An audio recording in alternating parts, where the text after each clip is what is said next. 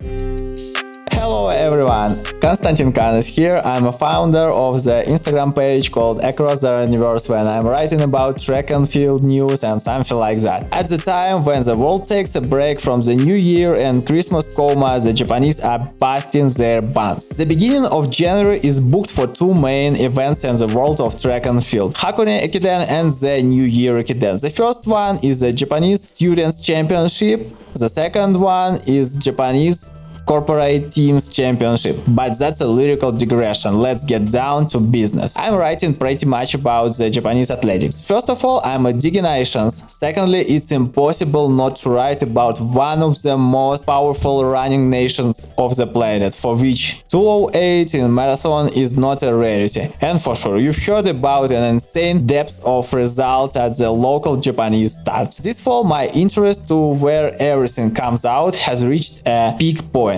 and I decided to discuss everything about Japanese running with a truly competent person. The main character of this episode is Brett Larner, the creator of the largest English blog about track and field, about Japanese track and field. It's called Japan Running News. Also, Brett is an athlete manager and represents Hitomi Niiya, the winner of Houston Half Marathon and the owner of uh, Japanese Half Marathon and 10,000 meters national records. Brett had been moving around those circles for more than 20 years, so yeah, he's the more than competent in this era. Long story short, the episode will help to understand who are the Japanese runners and how they reach such crazy results. Not long story short, he's a podcast, no spoilers. I want uh, to talk to you today about your way, how you become uh, one of the greatest uh, media in internet about running, and uh, what is uh, actually Japanese culture of running uh, like. So, first of all, can you t- can you tell me how you moved to Japan and everything from the beginning to now? Like, sure. Um, I moved to Japan in the summer of 1997 um, to go to graduate school to do a master's degree, and uh, that was completely unrelated to running, um, my area of study. But um, I was a runner, and I. Uh, when I started entering races here, once I got here, um, I started noticing that everybody was really good. like even just the amateur runners were uh, were really good, and that uh, from about October through March, there were races on TV, like live race broadcasts on TV almost every weekend. And uh, that was something new to me too. Um, so I got really interested in uh, kind of what's going on here because you don't hear, or at that point, definitely didn't hear very much um, about J- the Japanese running culture. Um, you know, like all the races, all the athletes, and that. So, got very interested in it at that point, and um, over the course of about ten years, I guess, from uh, 1997 to 2007, I just started um, learning about you know who's who, what's what, how things work, how things are set up. Um, and then at the time of the Osaka World Championships in 2007, uh, my wife Mika and I were having a conversation, and uh, she's a writer and magazine editor and is involved in the Japanese uh, running publication industry and triathlon publication industry. So we had a conversation at the time of um, of the Osaka World Champs uh, in 2007, as I said, about uh, just the the lack of information in English about anything about uh, Japanese running, really. Um, you know, races, athletes. Nobody had heard of the Hakone Ekiden, that kind of thing. You know. Um, so that was kind of the the heyday of the blog era, you know, when it was it was becoming really easy to just start self-publishing online. So um, you know, we had that we had that conversation. She suggested I try that, and um, so yeah, so I started Japan Running News uh, like a couple days later, and um, it took off pretty quickly. I started getting a lot of feedback very quickly from overseas. Um, you know, people had been looking for that kind of information, and so like once I started making information available about athletes and races and race results, um, I got a really good response. And um, yeah, one thing's led to another since then. Um, you know, very quickly I started getting contacted by races outside Japan looking for um, Japanese athletes, how to how to get Japanese athletes to come to their race, and um, so I started getting involved with that in the spring of 2009 and that's kind of like one of my other areas um, is working as an agent now um, but uh, yeah japan running news has been pretty much a daily uh, a daily thing since uh, 2007. Yeah. You now living for 23 years uh, in Japan, and you said it was a surprise for you that uh, a lot of races was shown on TV. Like, was it more popular than nowadays, or maybe nowadays it's more popular than uh, when you came to Japan first time? Oh, I would I would say it's definitely more popular now. Um, you know, it was it was quite popular when I came. Of course, um, that was you know at, at, the time when Japanese women were winning Olympic gold medals in the marathon and that kind of thing. So it was you know a really popular sport. Um, the Hakone Ekiden, the big university men's road relay championships that's coming up at the beginning of January, um, that was already huge, but it's grown uh, significantly more popular um, since I've been following it. And um, I think like the biggest catalyst right now, the biggest change, if I was going to compare um, when I started Japan Running News to now, um, is really the start of the Tokyo Marathon as a mass participation event. Um, you know, Japan has a long history of um, small elite only races, like the Fukuoka Marathon that just happened uh, last week, the Fukuoka International Marathon. Um, there's a circuit of those types of like small, couple hundred elite only races, and um, the Tokyo Marathon was really just about the first race in Japan to uh, take that elite format and then tack it onto a mass participation race in the heart of one of the major cities. And um, that really transformed the landscape. Um, for the average amateur uh, runner, um, distance running became a lot more uh, popular. Like the number of people running, just amateurs doing it, um, increased unbelievably. Uh, you know, there are stats you can look up that on the growth of the, the, the running market in Japan since the Tokyo Marathon started in 2007. Um, but uh, you know that's kind of led to increased interest in elite racing as well, and like the whole scene has just kind of you know grown and grown and grown over the course of those years. So it's I would say it's definitely more popular now than than when I began. So Tokyo Marathon was uh, the key point. Yeah, yeah that that really changed things here. Yeah, in a lot of ways, good and bad. It changed uh, it changed a lot of things. here. Can you explain how Japanese uh, I don't know Japanese Running Federation or something like that uh, came to that point that you need a big mass race? So, for example, I really like elite only races. It's very interesting for me as a as a big fan of uh, athletics. Yeah, but I also understand that uh, you need to have a big race to involve international runners. How did they came to it? Can you understand it? Maybe someone said, "Okay, guys, you need it." Yeah, um, yeah, no, I, I, I know how it, uh, the process that happened. Um, just kind of as, a, as an introduction to that, I don't know, you know, how much background your listeners would have kind of about the type of racing in Japan. But as I said before, like Japan has a big circuit of small elite only races, and uh, those are all televised and really popular to watch. But it's only like really good, like pro or very, very good amateur athletes in those. So just a couple hundred people in those races, and um, had uh, two marathons um, that were in that category. There was the Tokyo International Marathon and the Tokyo International Women's Marathon, uh, both of which started and finished at. They were separate events, but they started and finished at the old Olympic Stadium and ran through the center of the city. And um, the Tokyo International Women's Marathon moved out of the the organizers moved it out of the city and took it to Yokohama and then on to Saitama and it's since been uh, disbanded. So that that event's not happening anymore but uh, the Tokyo International Men's Marathon is what became the mass participation Tokyo Marathon. So the reason that they took this kind of like small elite only format and turned it into, you know, like a 30, 35,000 mass participation race um, had to do with getting the Tokyo Olympics. So the, uh, the governor of Tokyo, uh, the back at the time that the Tokyo Marathon began uh, was a man named uh, Ishihara, and uh, he he kind of wanted it to be his legacy that uh, Tokyo would host the Olympics again, um, and that he was going to be the one to make it happen. And um, there had been, you know, a lot of uh, people pushing to uh, to have a big mass participation race in Tokyo um, for for several years leading up to that. You know, like most of the world's great cities have a big marathon, and uh, Tokyo didn't. And so there's kind of like a prestige thing, and uh, people convinced Ishihara that going from basically zero to a 30,000 field race in one year, like launching it as a full sized world marathon major size race, would be like the perfect demonstration that Tokyo is competent to host the Olympics. Mm-hmm. Like no other no other city could do that. Just like boom, launch. You know, a, a major race that big. And um, so yeah, Ishihara bought it and um, gave permission and got the police to cooperate. Um, police in Japan are very very strict with road closures, which is one of the major issues why it hadn't happened up to that point because they wouldn't uh, permit the major streets in the city to be closed down for runners for that long.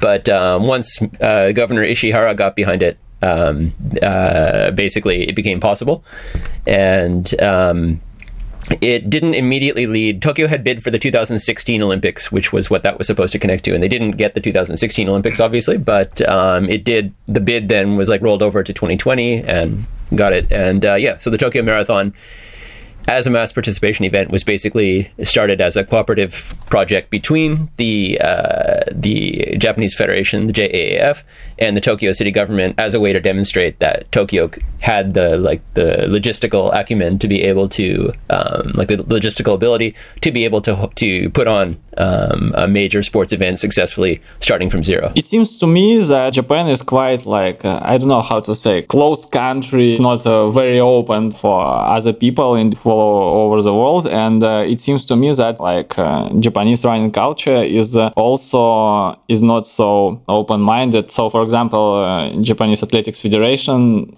doesn't have uh, English version of uh, its uh, site, as I know. No. Yeah. So do so. Was it difficult uh, to integrate yourself into such a big um, sphere of life of sport and uh, to to become like part of family, or how to say it? Um, no, it, it's. I, I wouldn't say. Uh, I wouldn't put that in the past tense. I mean, it's an ongoing battle every day. Even now, um, you know, that's kind of like one of the one of the things. Um, you know, as a non-Japanese resident of Japan, like long-term uh, Japanese resident, you know, like um, to one of the issues you have to deal with to be able to survive here is just like uh, to on to some degree you're always going to be excluded, and uh, you kind of have to like understand that and make your peace with that and figure out how to work around that. So yeah, no, there's a, there's a great deal. Um, that's very closed here. I think the way the way you characterized it is is very accurate, and um, it takes a long time, you know, to make connections and uh, to kind of like work your way into different circles. And uh, but uh, it's it's an ongoing battle for sure. Do you feel that? So, for example, when you are big uh, or big marathons, that uh, Japanese people look at you uh, like, oh my god, he he's uh, like he's not Japanese. So what he wants here, or maybe it's like became better than when you started. Yeah, no, no, it's it's it's not quite that. you know, like maybe 30, 40 years ago that that it would have been like that. But it's you know people are, are, are pretty used to seeing non-Japanese around, but you know, it's in terms of like being accepted as part of the circle. That's kind of like a different story. That that's a much harder thing.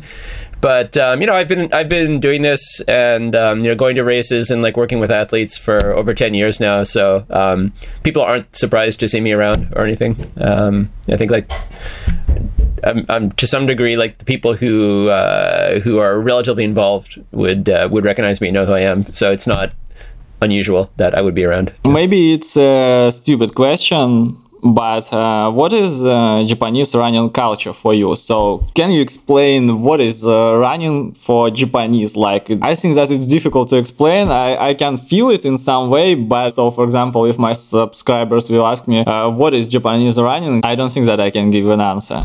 Sure. Um, I would say uh, if you want to characterize uh, kind of the Japanese distance running culture as a whole compared to most other places, um, I would say the biggest difference is that it's really team oriented. Um, in a way that doesn't exist other, elsewhere. Um, so uh, the most, um, you know, marathons are very popular, but the most uh, popular form of, well, I guess the most popular form of running uh, here would be ekidens, uh, which are road relays. And uh, ekidens started uh, in 1917, and uh, the, the, first ekiden was held, the first road relay was held from in 1917 between Kyoto and Tokyo uh, to, to, commemorate the anniversary of Tokyo becoming the um, the capital of Japan. And Japan's first Olympic marathoner, uh, Shiso Kanakuri, in uh, 1912, I believe, at uh, Stockholm. Uh, when he came back, he wanted to find a way to uh, develop the next generation of marathoners that Japan would have, because he was really taken with the whole Olympic experience. So, this uh, Ekiden format um, was something that he really took and expanded greatly and developed. So, he, he was responsible for starting this major race called the Hakone Ekiden, which is now, the, I'll, I'll get to that in a little bit, but that's the, the, the biggest of the team events in Japan. And so that was something he created in order to, or he was involved with creating in order to try to develop the next generation of marathoners. So, um, what an Ekiden is, is a team event. So there's no standard distance and there's no, uh, uh, no particular number of legs or stages in a race. It's different from race to race, but um, it's essentially like a long distance road relay. And so, um, where like in the United States, people would be running cross country, or, you know, in the spring it's track, but in the fall season would be cross country, or in Europe as well. And, um, uh, you know that's that's a team event, but it's essentially um, team scoring of individual racing. So everybody's in yeah, one it's mass race. different. Yeah, yeah, this is the key difference, right? So it's um, you have a, a, race of people all running together head to head, and then that's scored based on um, like the placing and times of people um, who run for the same university or whatever the team is, right? That's the the, the standard way that. Uh, team events in other countries are scored. In Japan, they do they don't do that for the most part. Um, they have these road relays, and so it's actually a team event where only one person from each team is running at any given time. So, like the first, for example, the Hakone Ekiden, the big one that I keep mentioning, is a two-day event, and uh, it's basically 21 teams, university men's teams from the from the greater Tokyo area.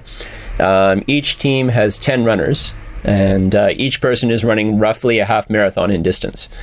And uh, the first day they start in central Tokyo and run five stages up to the mountains, kind of in the foothills of Mount Fuji, um, uh, the town of Hakone. Um, the second day, five other members of the team run back. So it's like five more stages going back from Hakone to central Tokyo.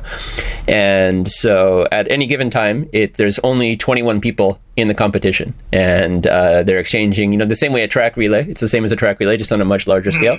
Um, but uh, the the the psychology is very different, and um, the uh, importance of every member of the team uh, is different. So what I mean by that is like, um, for example, in cross country scoring, like uh, when I went to university in the United States, um, you know, cross country scoring, you would have like, for example, seven runners from your team um, in the race, and the top five would score and the sixth and seventh placers might affect another team's score, but are basically like non-scoring numbers, right? So you have the, as a team, you have a little bit of a margin of error there. So if somebody has a bad race, it doesn't necessarily impact the team, right? Because only five people have to score. So you can afford to have some people have bad days, right? Um, or even somebody drop out of the race. You know, the team can still place. Um, in an Ekiden, every single person counts. This is what's different, right? So um, if any one person has a bad day, um, it ruins it for the team. Um, if one person drops out of the race, the entire team is out of the race. So like it's it's very team oriented, and yet the importance of the individual is really emphasized, which is kind of counterintuitive. It's it goes against like expectation maybe that it's simultaneously team oriented and more individual oriented. Um, in my opinion, and I think that's that's really like the core. That's a long answer to a simple question, but um, it's really like the core of the difference in the running culture here versus most other places. Um, is really like um, you are an individual, and your individual contribution to the team is critical um, in a way that uh, that I don't think is true in other places. For me, Japanese running is about drama, like everything, like falling on the exchange point or running in socks. It's like crazy. And uh, I also think that it's all about the country. So it's about mentality in general. So for example you don't have such a so i'm not very good uh, at knowing uh, japanese mentality but i don't think that in europe in, or in america people are so um, like i don't know really team oriented um, Yeah, and it's uh, really crazy. Yeah, when, when you see those, when you see those kinds of scenes, like the the, the race you mentioned um, a few weeks ago, the national corporate women's uh, Ekiden championships, um, where one of the runners had some kind of problems with her shoes and kicked them off, and ran the last 5k of her stage on the roads in socks. You know, um, like normally you wouldn't see that sort of thing, but um, like the the reason for that is because if she stopped, you know, if she was having problems and stopped, her team was out of the race, right? They're, they're like the, all the athletes on the team, all of their work for the year to get to the national championships would be done, right? So she has to try to continue unless it's really, really critical. And she felt like she could keep going. So um, it just there's it, it brings out like a level of dedication or seriousness. I think where you really like everybody is really counting on you personally, and that's true for everybody in in the circle, everybody in the group. I can't imagine any other country that can provide uh, like such a mentality for runners or something like that. Do you remember your first Ekiden? Oh yeah, yeah. Um, the first Ekiden you see? Yeah, the first Ekiden I ran um, was uh, December, the first Sunday in December 1997. So my first year here. I'd only been here for a few months. Um, I ran a race called the Okutama Keikoku Ekiden, um, which just happened last week. This year's edition just happened. It actually was one of the few non-championship Ekidens that wasn't canceled during the uh, coronavirus um, crisis. Um, but that was the first one I did. It's um, a six-stage race uh, in the mountains of uh, western Tokyo. It's it follows a river gorge, uh, kind of up into the mountains for three stages, and then comes back down. And um, you know, I didn't know anything about Ekiden or about like you know, I didn't I knew very little about Japanese running culture at that point. But uh, I had met made some friends at a running club, and uh, they asked if I wanted to run this race, and um, so I said sure and uh, the whole experience was just amazing. Um, like this, this event has so far an 82 year history, and it's really, really old fashioned. Um, so it's all hand timed. They have all these like old men at every exchange zone, and they're hand timing everything, and everything somehow works perfectly. It's it's still really mysterious, but um, each uh, each runner runs. I, I didn't mention earlier in an Ekiden, each runner runs with a sash. You wear like a sash over over the mm-hmm. chest, um, not using a baton, and that's kind of part of the whole thing. Is um, when you come to the end of your leg, you have to take the sash off and hand it off to the next runner, um, and then that runner will take it and put it on and run. And the important thing is that the the sash be uh, transmitted like from start to finish. It makes it through every stage. That's really like this is the symbolic aspect of it is the sash represents the team and the team's efforts. And yeah when i ran my first ekiden um, the, the okutama keikoku ekiden uh, in 97 i just loved it. It was like nothing i'd done before. I mean i, I had done i had done a long distance uh, road relay in the states but um, b- shortly before i came to japan.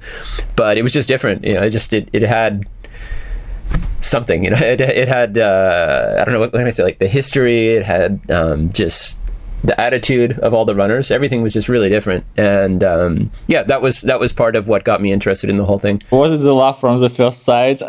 Yeah yeah. It was great. It was great yeah. Um, and actually uh, i met uh, i met my wife mika um, at the same ekiden uh, seven years later. Oh. yeah 2004 she was she, she was running uh, in in the women's race and uh, we met at the after party. So that that uh, that ekiden has an important place in in my life and history uh, so sweet.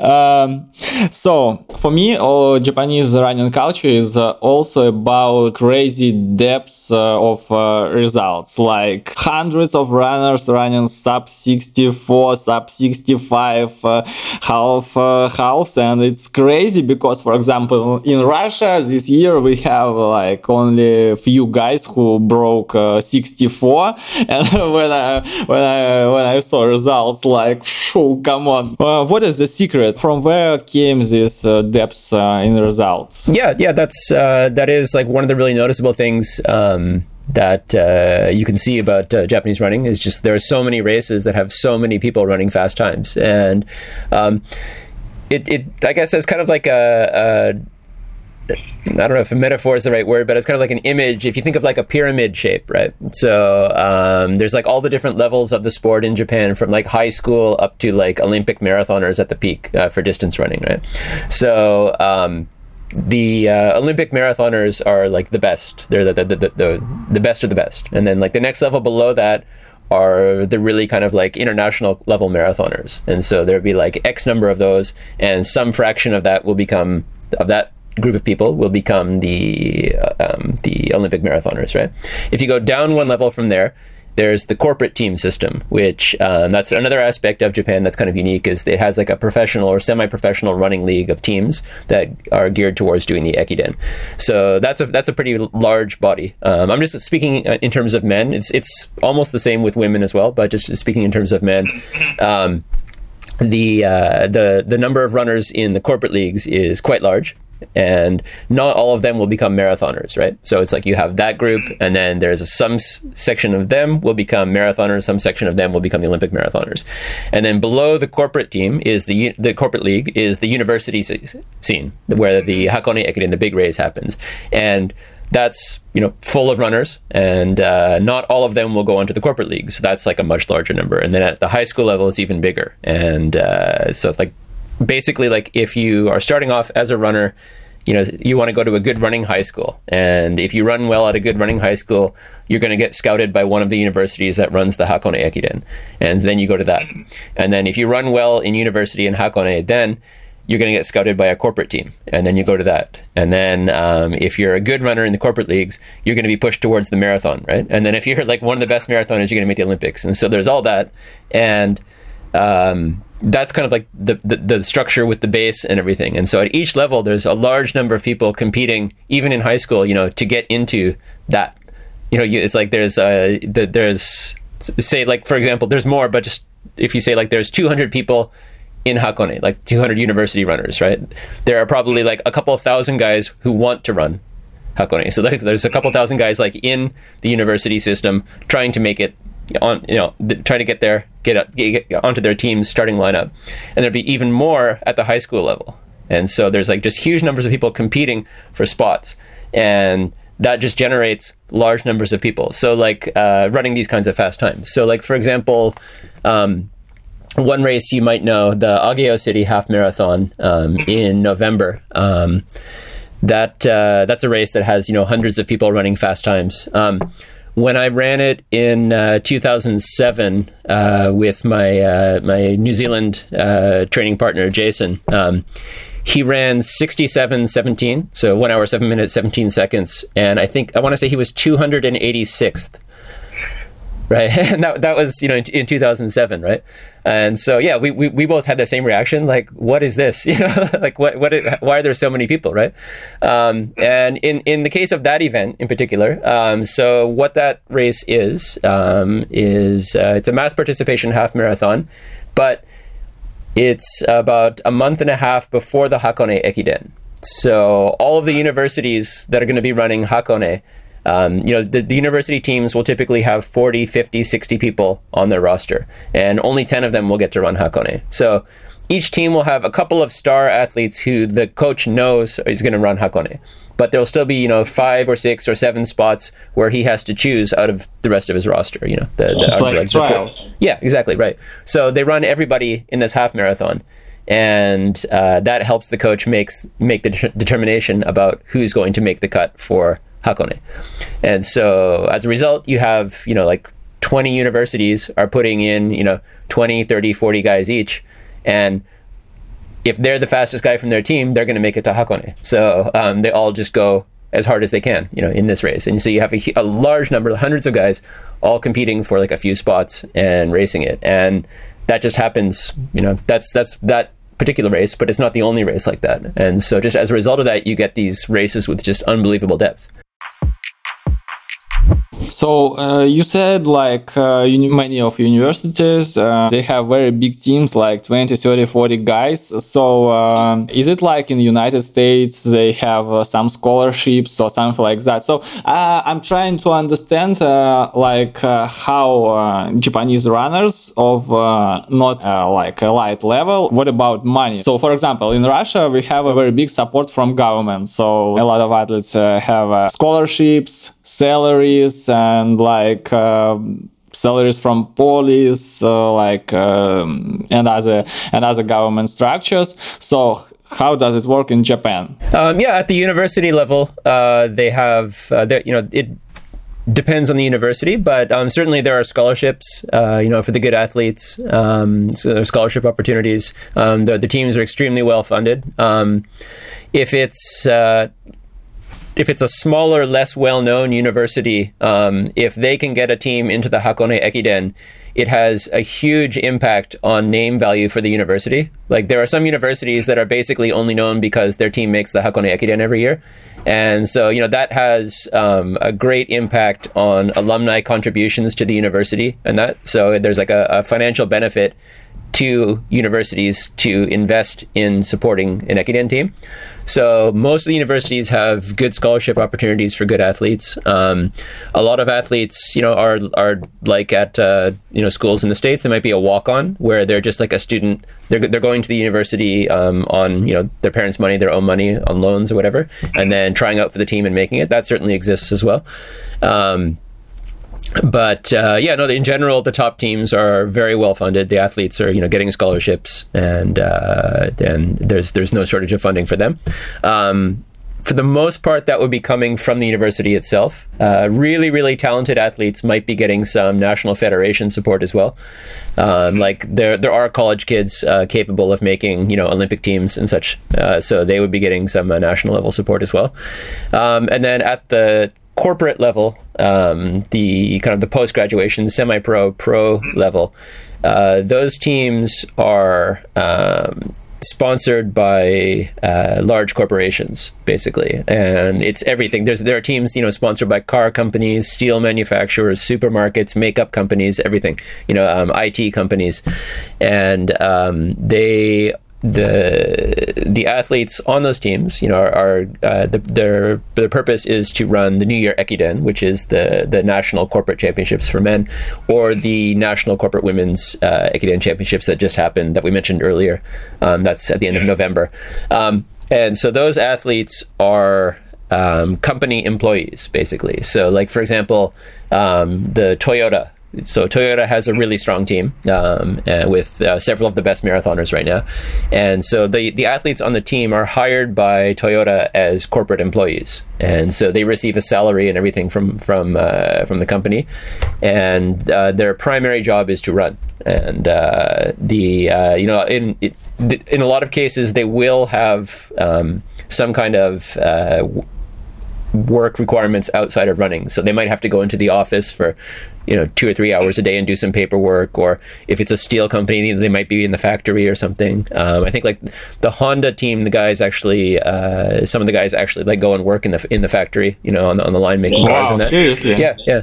Um, so it uh, it really depends on on the company and uh, and you know how how big a company how much funding they're putting into it uh, in terms of how much work the athletes do. But they're getting basically like what would be very generous uh, uh, salaries for an athlete um, to run and represent the company. And um, so then beyond that, you know, they again like the good athletes would be getting some government support as well, like then kind of like national level marathoners, and that would be getting some uh, some federation support. Um, you know, there'd be individual sponsorships as well, um, which in general are like less lucrative than what uh, they would be in the states or in Europe, and that you know, like where uh, a top athlete might be sponsored by Nike and be getting, you know, like the the, the that that is the primary source of uh, of income. Uh, I think like the the the the maker sponsorships in Japan tend to be lower value because the athletes are mostly getting their income from the corporate teams.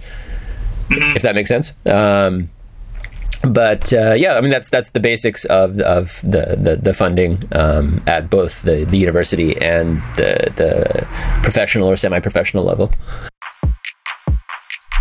I'm receiving a lot of messages like uh, look at their results. They can uh, they can run very fast in Japan, but uh, then where, where is their uh, international results? Like uh, and uh, I think that in some kind of sense it can be true. So for example, for me, Suguru Osako and Yuta Shitara is like exceptions because you can see so a big amount of Japanese runners running international marathons. But of course, when I was in Berlin two years ago, I remember that uh, Shogo Nakamura. I think he like was in top top five or top six. Yeah, but in general, I think that uh, it's true. And I have my own version why Japanese are so good uh, inside country and they don't care about international races. So I think it's all because of uh, corporate culture and uh, it's all about uh, running ekiden. So they are so focused on one race in a year, so they don't care about others. So and they they have their salaries from companies, and uh, they don't need to take a participant in like Berlin Marathon or maybe New York or traveling around the world, so they can uh, do their work. I don't know at their uh, at their best, and they will receive some dividends in the end of the year and after any major accident. So this is my version. Um, yeah, I mean, I think um, up to a certain point, there was some truth in that. Uh, that um, you know, Japanese athletes didn't race outside Japan much and um, tended to not perform that well outside Japan, especially men. Um, you know, like w- Japanese women have actually, if you if you if you go back and look at history, have actually done reasonably well um, outside of Japan, uh, like fairly consistently, as long as there's been kind of like elite level uh, women's marathoning. Um, but yeah, the men have tended to like underperform, and uh, you know, reasons for that. Yeah, certainly, like it's fairly, you know, Japan is, as we were saying earlier, is fairly like closed off, and um, the thinking can can be closed off as well. And um, when they're used to things being a certain way, and when they're put into uh, an unfamiliar environment, um, have a hard time coping with that. Um, that was like I think certainly an issue up to a certain point.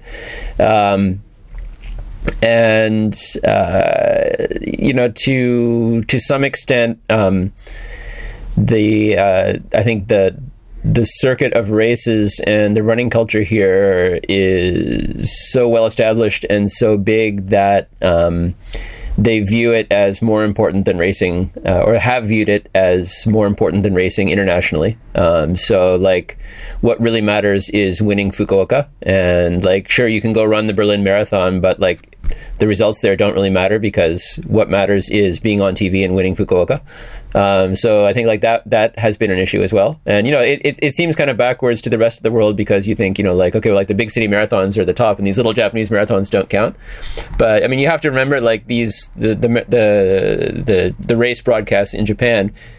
Um, are hugely popular. They get you know millions and millions, and in, in, many cases like tens of millions of viewers. It's a big deal. You know, it's a really big uh, spectator sport here, and um, so they have that kind of like domestic uh, circuit and it's less important to race internationally maybe than people from other countries and so the number of people going overseas has you know historically been smaller um, but um, I think things have really changed. Uh, so I, about five years ago, I wrote an article uh, in was it January? I can't remember if it was like 2015. I, I want to say 2015.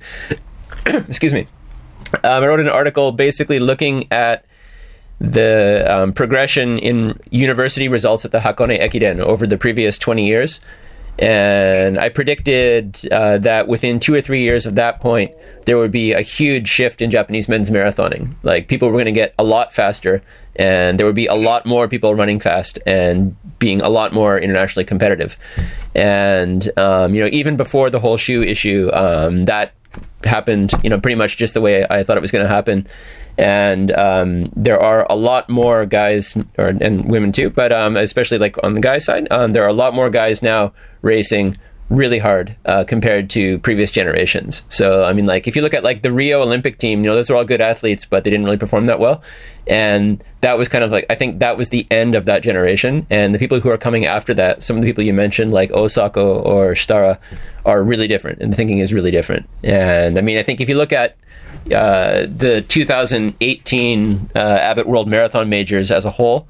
Um, you know, you mentioned uh, uh, Shogo Nakamura, but um, if you look at like those six races, you know, the the, the six most important marathons in the world, um, four out of the six had Japanese men in them and two uh, two races didn't have any. London and New York didn't have any top level Japanese men, but the other four races all had top level Japanese men. And how did they do? Um, in Tokyo, they had uh, second place. In the Boston Marathon, they had a first place. Um, in the Berlin Marathon, they had a fourth place behind. That was Nakamura um, behind the world record, right? So fourth place in a world record race is pretty good. And in Chicago, they in Chicago they had third place, right? So they essentially had you know like top three, one fourth place finish in every world marathon majors race they were in. And so I don't really see where there's you know a, a deficit in international competitive competitiveness uh, anymore in that regard. You know, like they're not going to be winning too many races, like too many of those the really big marathons, but like certainly like top threes in range. Um, I think that really proved it, like top threes in range. And if you look at other races, you know, Shitara went uh, to the Gold Coast Marathon. Um, which is uh, another World Athletics gold label race, and ran 207.50, won that. Um, a Japanese woman uh, won the Houston Half Marathon, um, another gold label race uh, this year in January.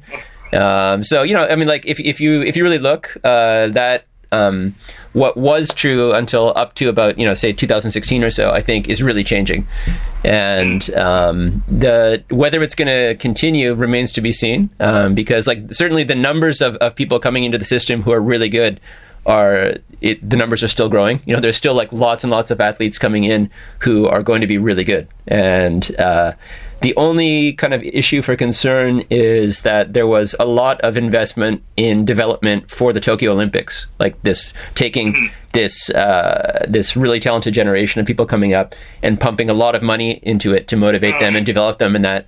And whether that's going to continue after the Olympics is a really big question mark. And if it doesn't, then what the outcome of that is going to be for the next generation of guys who are coming up who look even more talented. Um, that that remains to be seen. Which is what we have. One more thing. Um, so part of that, uh, just uh, I don't know whether you listeners would be familiar, but part of um, the the money that went into the development for the Tokyo Olympics was the creation of this uh, million dollar bonus. Uh, they, they, they uh, the corporate federation and uh, and related sponsors um, basically started this thing called Project Exceed, which uh, any Japanese athlete who broke the national record in the marathon would earn the equivalent of about $1 million US. It's like slightly less with the exchange rate, but basically about $1 million US for that and their coach would earn an additional 500,000 and ah seriously coach will ah I don't I don't know this detail because I I, I remember that uh, after maybe first uh, national record Suguru Osako said that he will give like 100,000 uh, to Pete Julian but I don't know that yeah, well, no. The reason the reason for that um, is uh, so this uh, Project Exceed was put together by the corporate team federation, so all of the corporate teams, and uh, like chipped in on this, right? The, the, the professional running league uh, basically put this together, and so they had you know million dollars uh, plus uh, for the athlete plus five hundred thousand for the coach. They had um, I think it was two hundred and fifty thousand for uh, uh, two hundred oh seven and oh no sorry for two hundred oh six and uh, like if you didn't break the national record but ran 206, you would get two hundred fifty thousand dollar bonus. And it was like a hundred thousand. It was like a hundred thousand for the coach or something. And then if you ran if you ran 207 you would get uh, a hundred thousand dollar bonus and like fifty thousand for the coach, and equivalent for the women. They had like you know equ- equivalent uh, types of bonuses for for equivalent times for the women, but um, the uh, the athlete bonuses were uh, open to anybody. So, uh, you know, a few runners in Japan run outside the corporate team system. They want to do like something on their own. Uh, they'll have like private sponsors, that kind of thing, and so they're not part of the corporate team system. Those athletes were eligible to win the the the bonus for a national record or a 206 or 207, um, but the coach bonus was only for coaches who were corporate league coaches. And so in the case so in the case of Suguru Osako, Osako um, he's not in the corporate leagues. He's independent from that.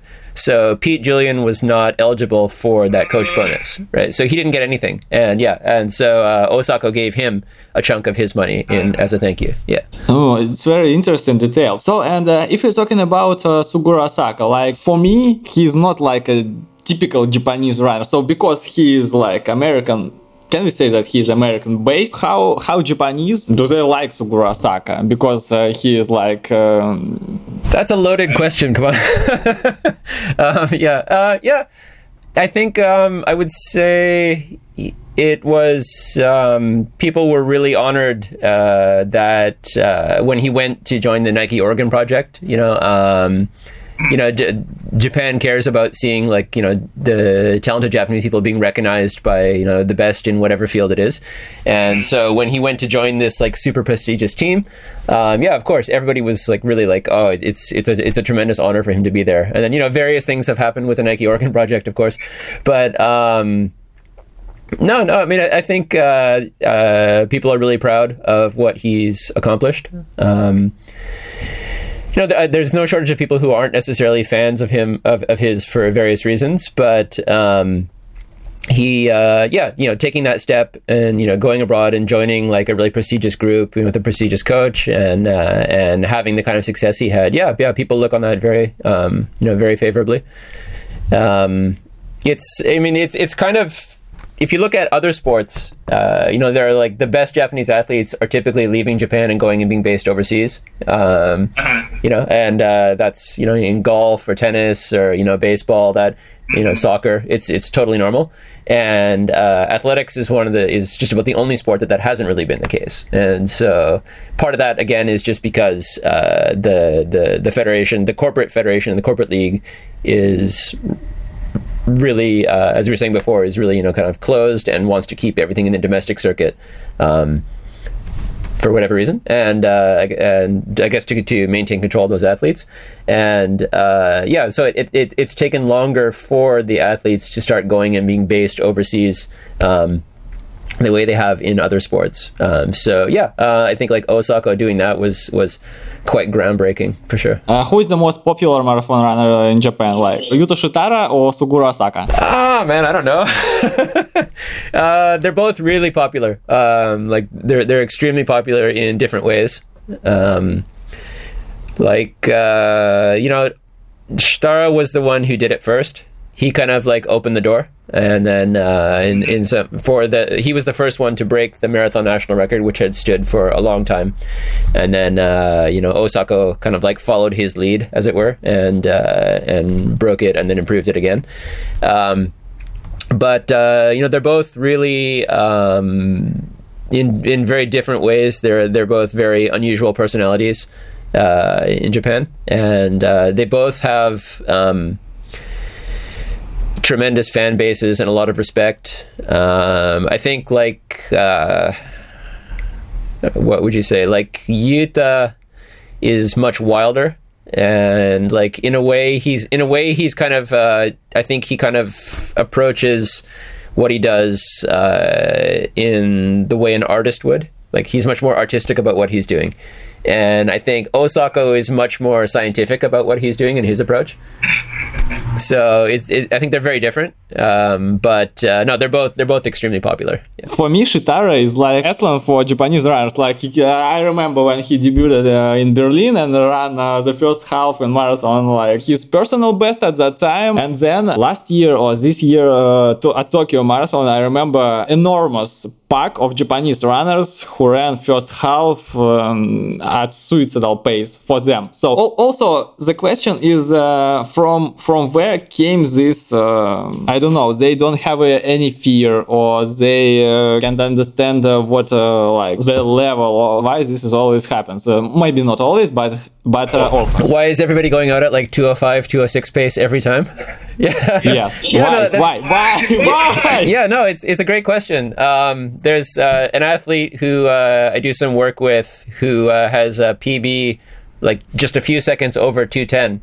And um, he's tried several times to break 210 and missed it each time. And he just ran Fukuoka and uh, went, you know went through halfway like 103 flat and ended up uh, ended up running 211 and we, we had that conversation afterwards. And uh, I could, so I can kind of like tell you what he said because I think it uh, kind of illuminates things Uh, his name's uh, Asuka Tanaka, um, and uh, he said um, that you know that's the the races are set up with that kind of pacing.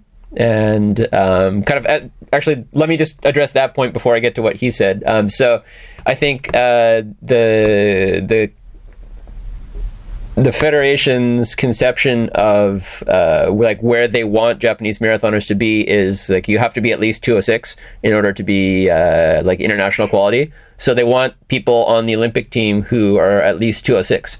And so to do that, you're going to have to run three minute pace or just under. And that means you do it or you don't, right? like that's, uh, you either go out and run to uh, 206 pace and a few people will make it and everybody else will fall off. But the ones who make it are the ones they want, right? So it's kind of a numbers game uh, where they have a, a, huge group of people going, everybody goes fast, most people die off, and a few people make it to these kinds of like fast times.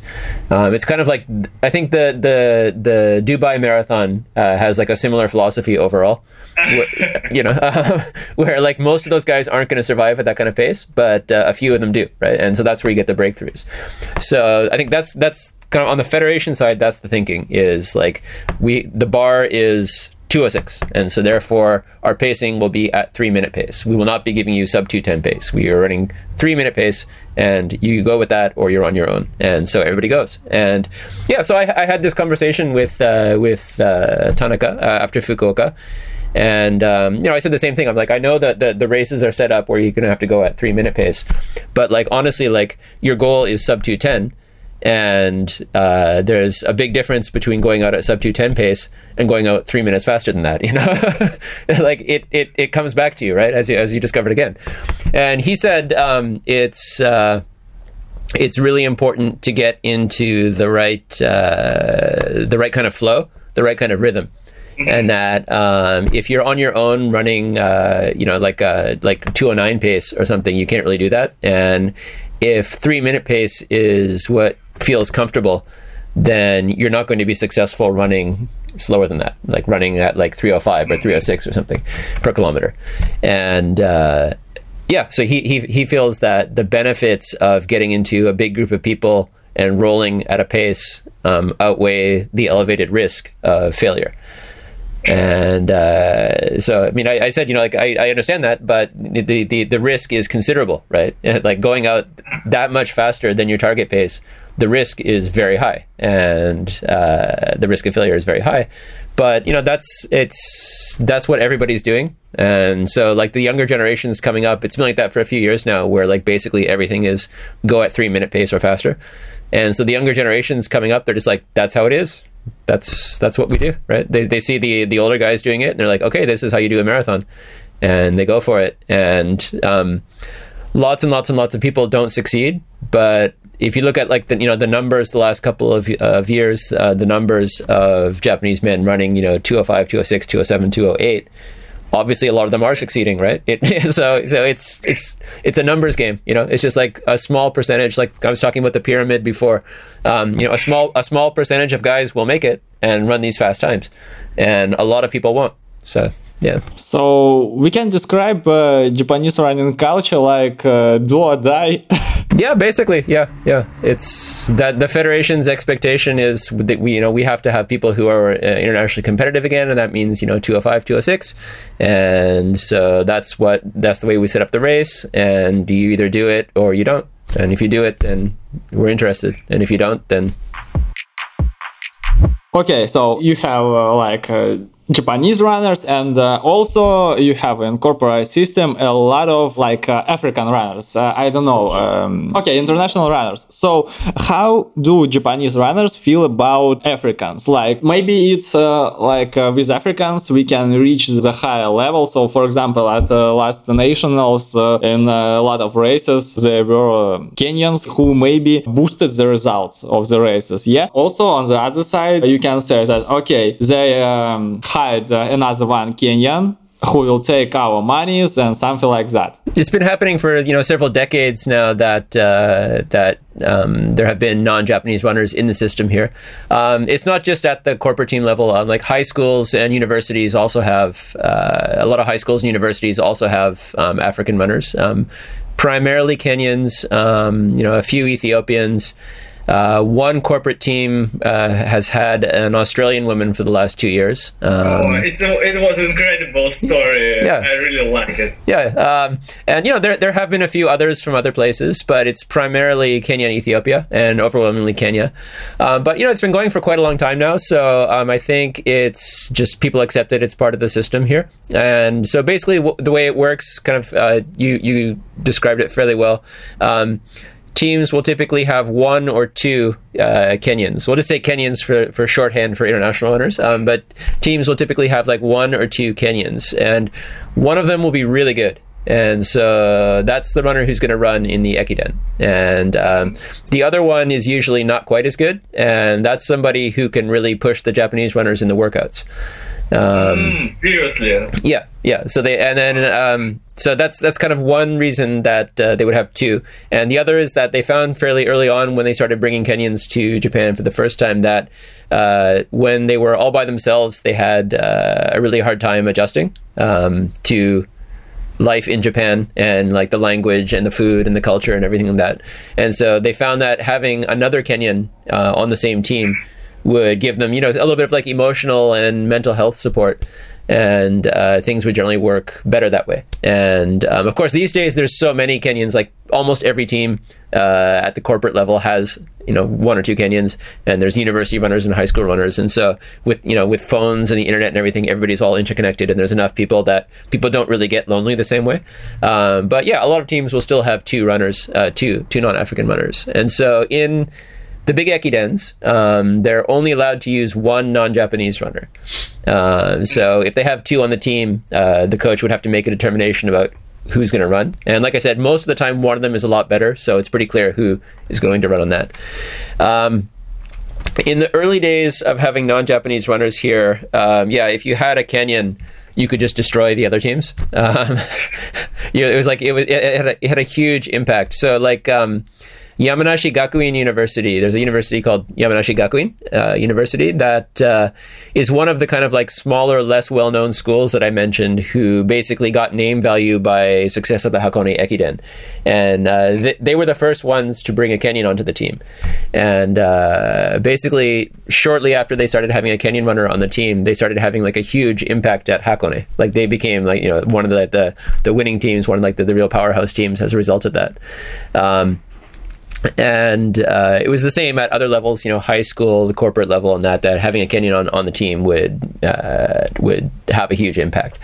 And so um, they what uh, the in, in the case of the corporate uh, federation and the high school uh, level, the national high school ekiden, um, they restricted non-Japanese runners to the shortest or second shortest stage uh, in the race, typically the shortest stage. Um, so, so that uh, the non-Japanese runner, who was a lot faster than all the Japanese athletes, would uh, would have a lower impact on the overall event. Because if you had like one stage that was 20k and all the other stages were like 8 to 10k, if you put a really good Kenyan on the 20k stage, they're going to you know have a difference of several minutes, and it's just going to completely skew the race. So that was what was happening early on. So they said, you know, we're going to put them on the shortest stage, and that way uh, it's less of an impact, and um, it's less uh, unfair to teams that don't have Kenyans. That you know, there's all kinds of justifications for this kind of like I don't know if I want to say racist, but this kind of uh, you know uh, of uh, somewhat discriminatory uh, ruling of of limiting the, the best athletes to the shortest stage. In a lot of races, that's still the case. Um, you know, the national high school ekiden, uh, the the the corporate ekiden, the, the New Year ekiden corporate championships, and all that certainly like still are restricting non-Japanese runners to uh, the shortest stage. Hakone doesn't do that. Um, you see um, Africans running different stages in Hakone depending on what the coach uh, feels is their is their strength. That's basically in a nutshell. Um, I think uh, on the women's side, uh, the restriction to the shortest stage length had the impact of um, most teams getting rid of non-Japanese runners. Um,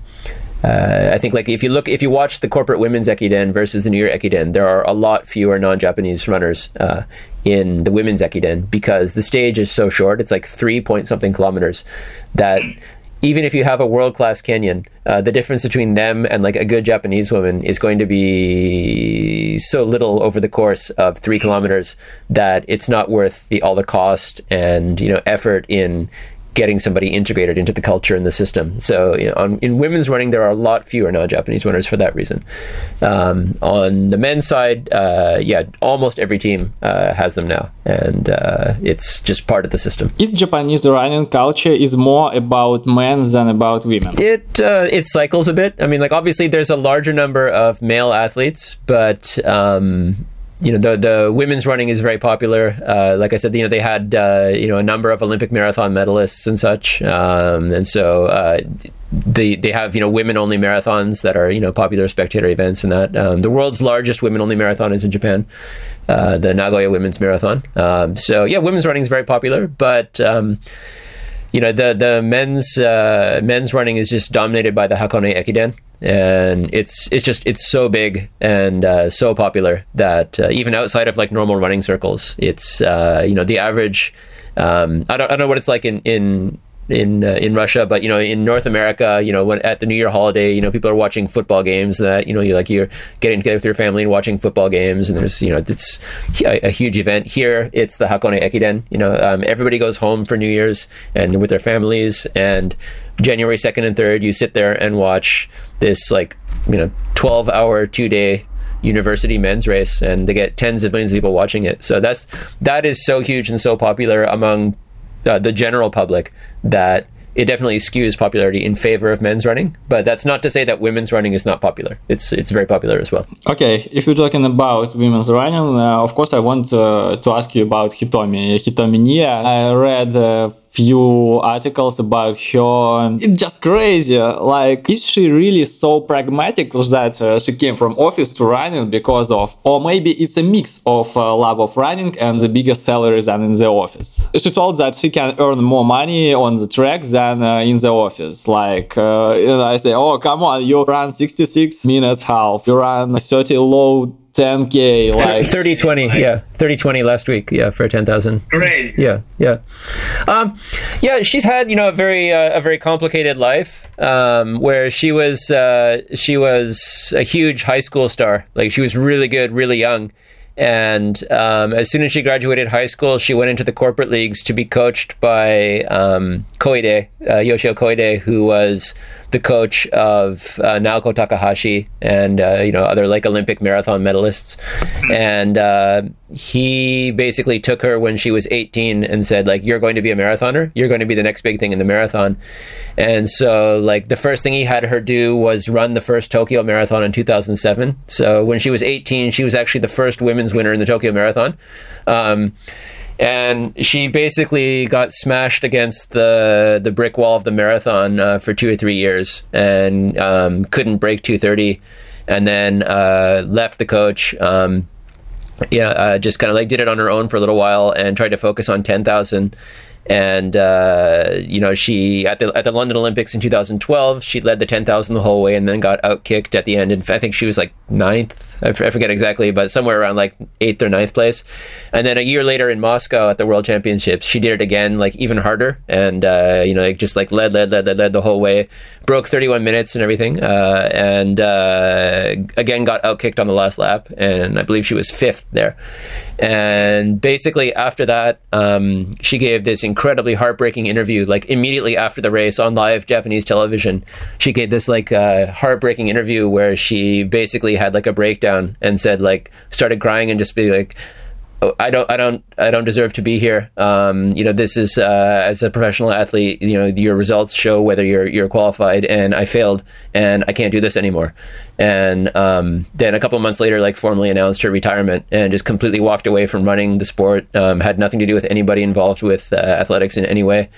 Um, got uh, an office job that would take her as far away from uh, running as she could and um, you know that was it for almost five years and then um, I don't know. Uh, in terms of like why she came back, you know, I think like enough time went by and she grew up a little bit, and uh, um, you know realized kind of like maybe she had unfinished business, and thought you know like with the Tokyo Olympics coming, maybe it was like just enough time for her to make a comeback and make the Olympic team and like and that, and so yeah, she she got uh, the right group of people around her to uh, the the coach uh, Masato Yokota, who's the former men's 800 meter national record holder. You know, started like like coaching her, advising her, and helping her out. And um, you know, they really early on asked me for help uh, with kind of like getting her uh, the right races and that um, in an agent capacity. Yeah, she just you know started taking steps towards uh, improving in that. Um, they got a they got a really really good um, physiotherapist working with her.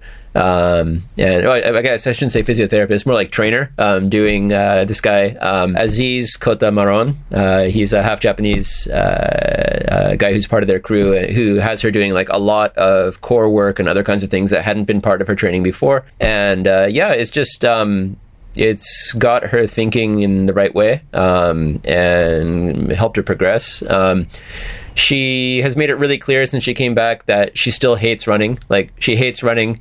She hates like everything about running, but realizes she's good at it.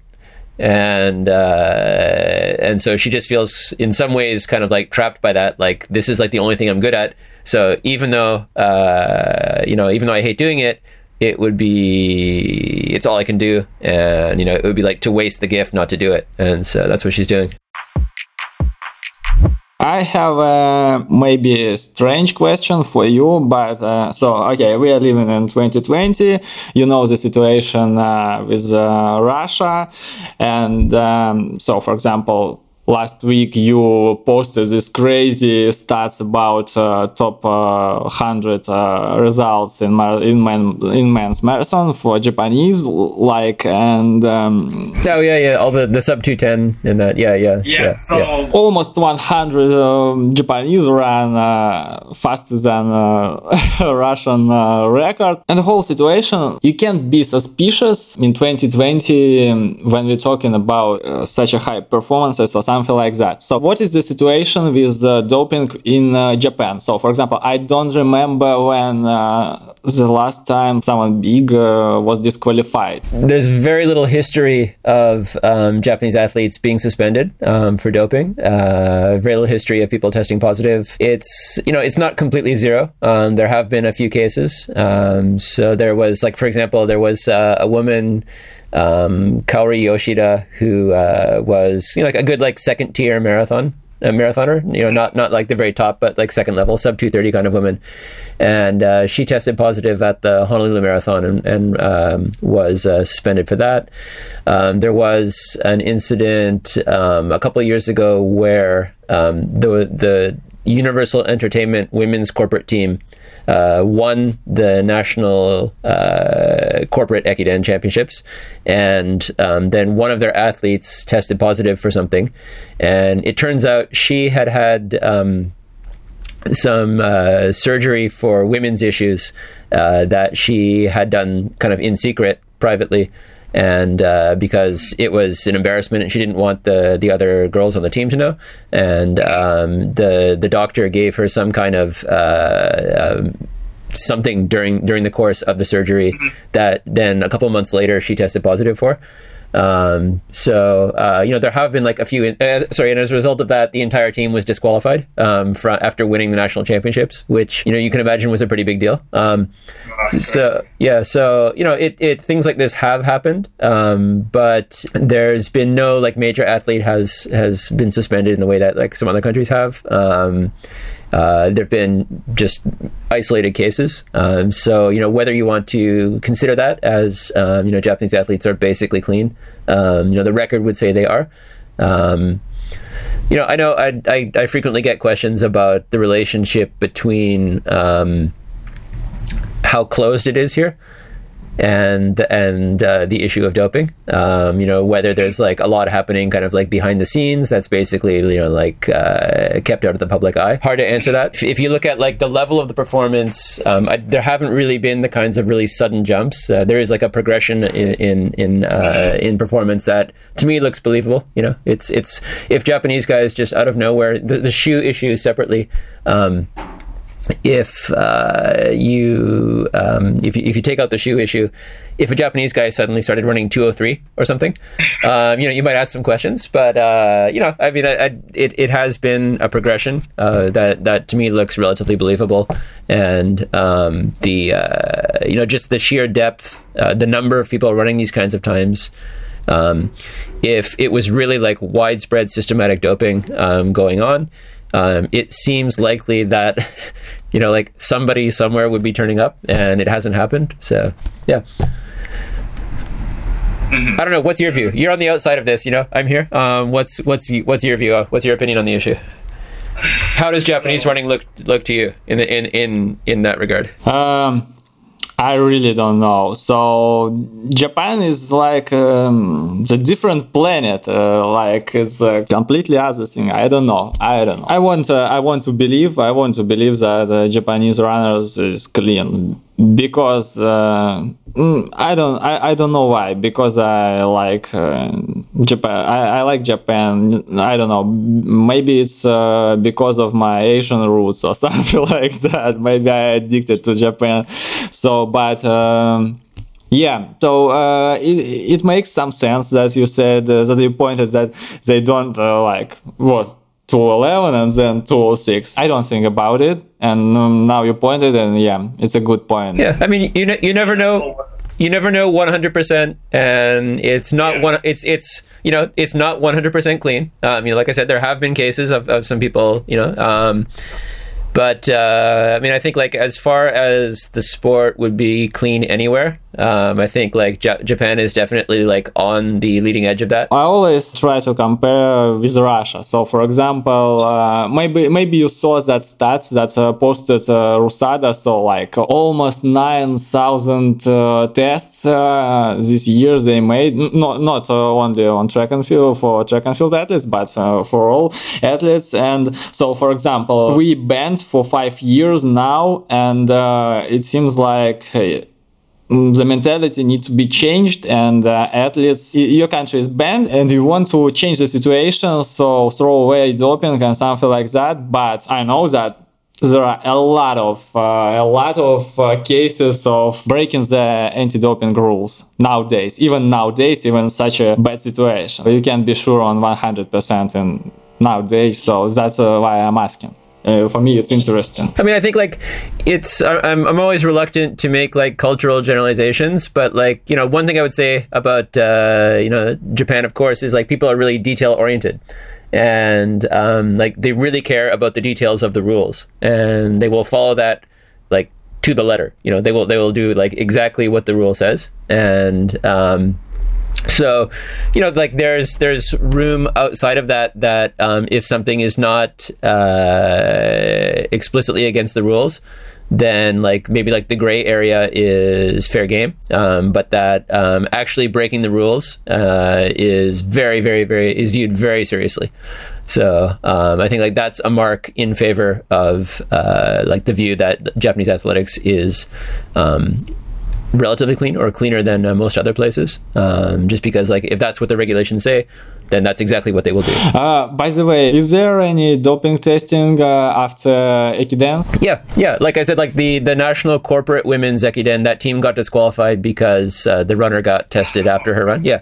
Um, so yeah, like at Hakone, for example. Um, I'm not sure the, the current numbers, but what has been the case up to now is like the winner of every stage gets tested, uh, every member of the winning team gets tested, and then there's like 20 random tests. So in a field of like 210 runners, um, you know, that's like potentially what, like 40 runners getting tested. So, you know, like a fifth of the field. So it's not bad. Okay, thank you very much, Brett. It was uh, such a pleasure to speak uh, with you about uh, Japan running culture. Yeah, thanks very much for having me. Appreciate it. Yeah, so thanks again. And uh, it was a pleasure talking to you. Thank you very much. See you later. All right. Bye. Cheers. Hope you enjoyed it. And the one who worked on this episode is as usual Anton. He edited everything and gave a lot of advices how to make a translation to Russian. And this is the first episode which was recorded in English. The second person who made a lead contribution in this episode is Camila. We had 35 translated pages and a pleasant voice because of her. In Russian version, yeah, she voiced one of my the most favorite characters in the world of athletics. If you would like to listen, who knows this episode in Russian, the link is in the description. And of course, don't forget to rate the podcast on Apple Podcast, likes, shares, reposts.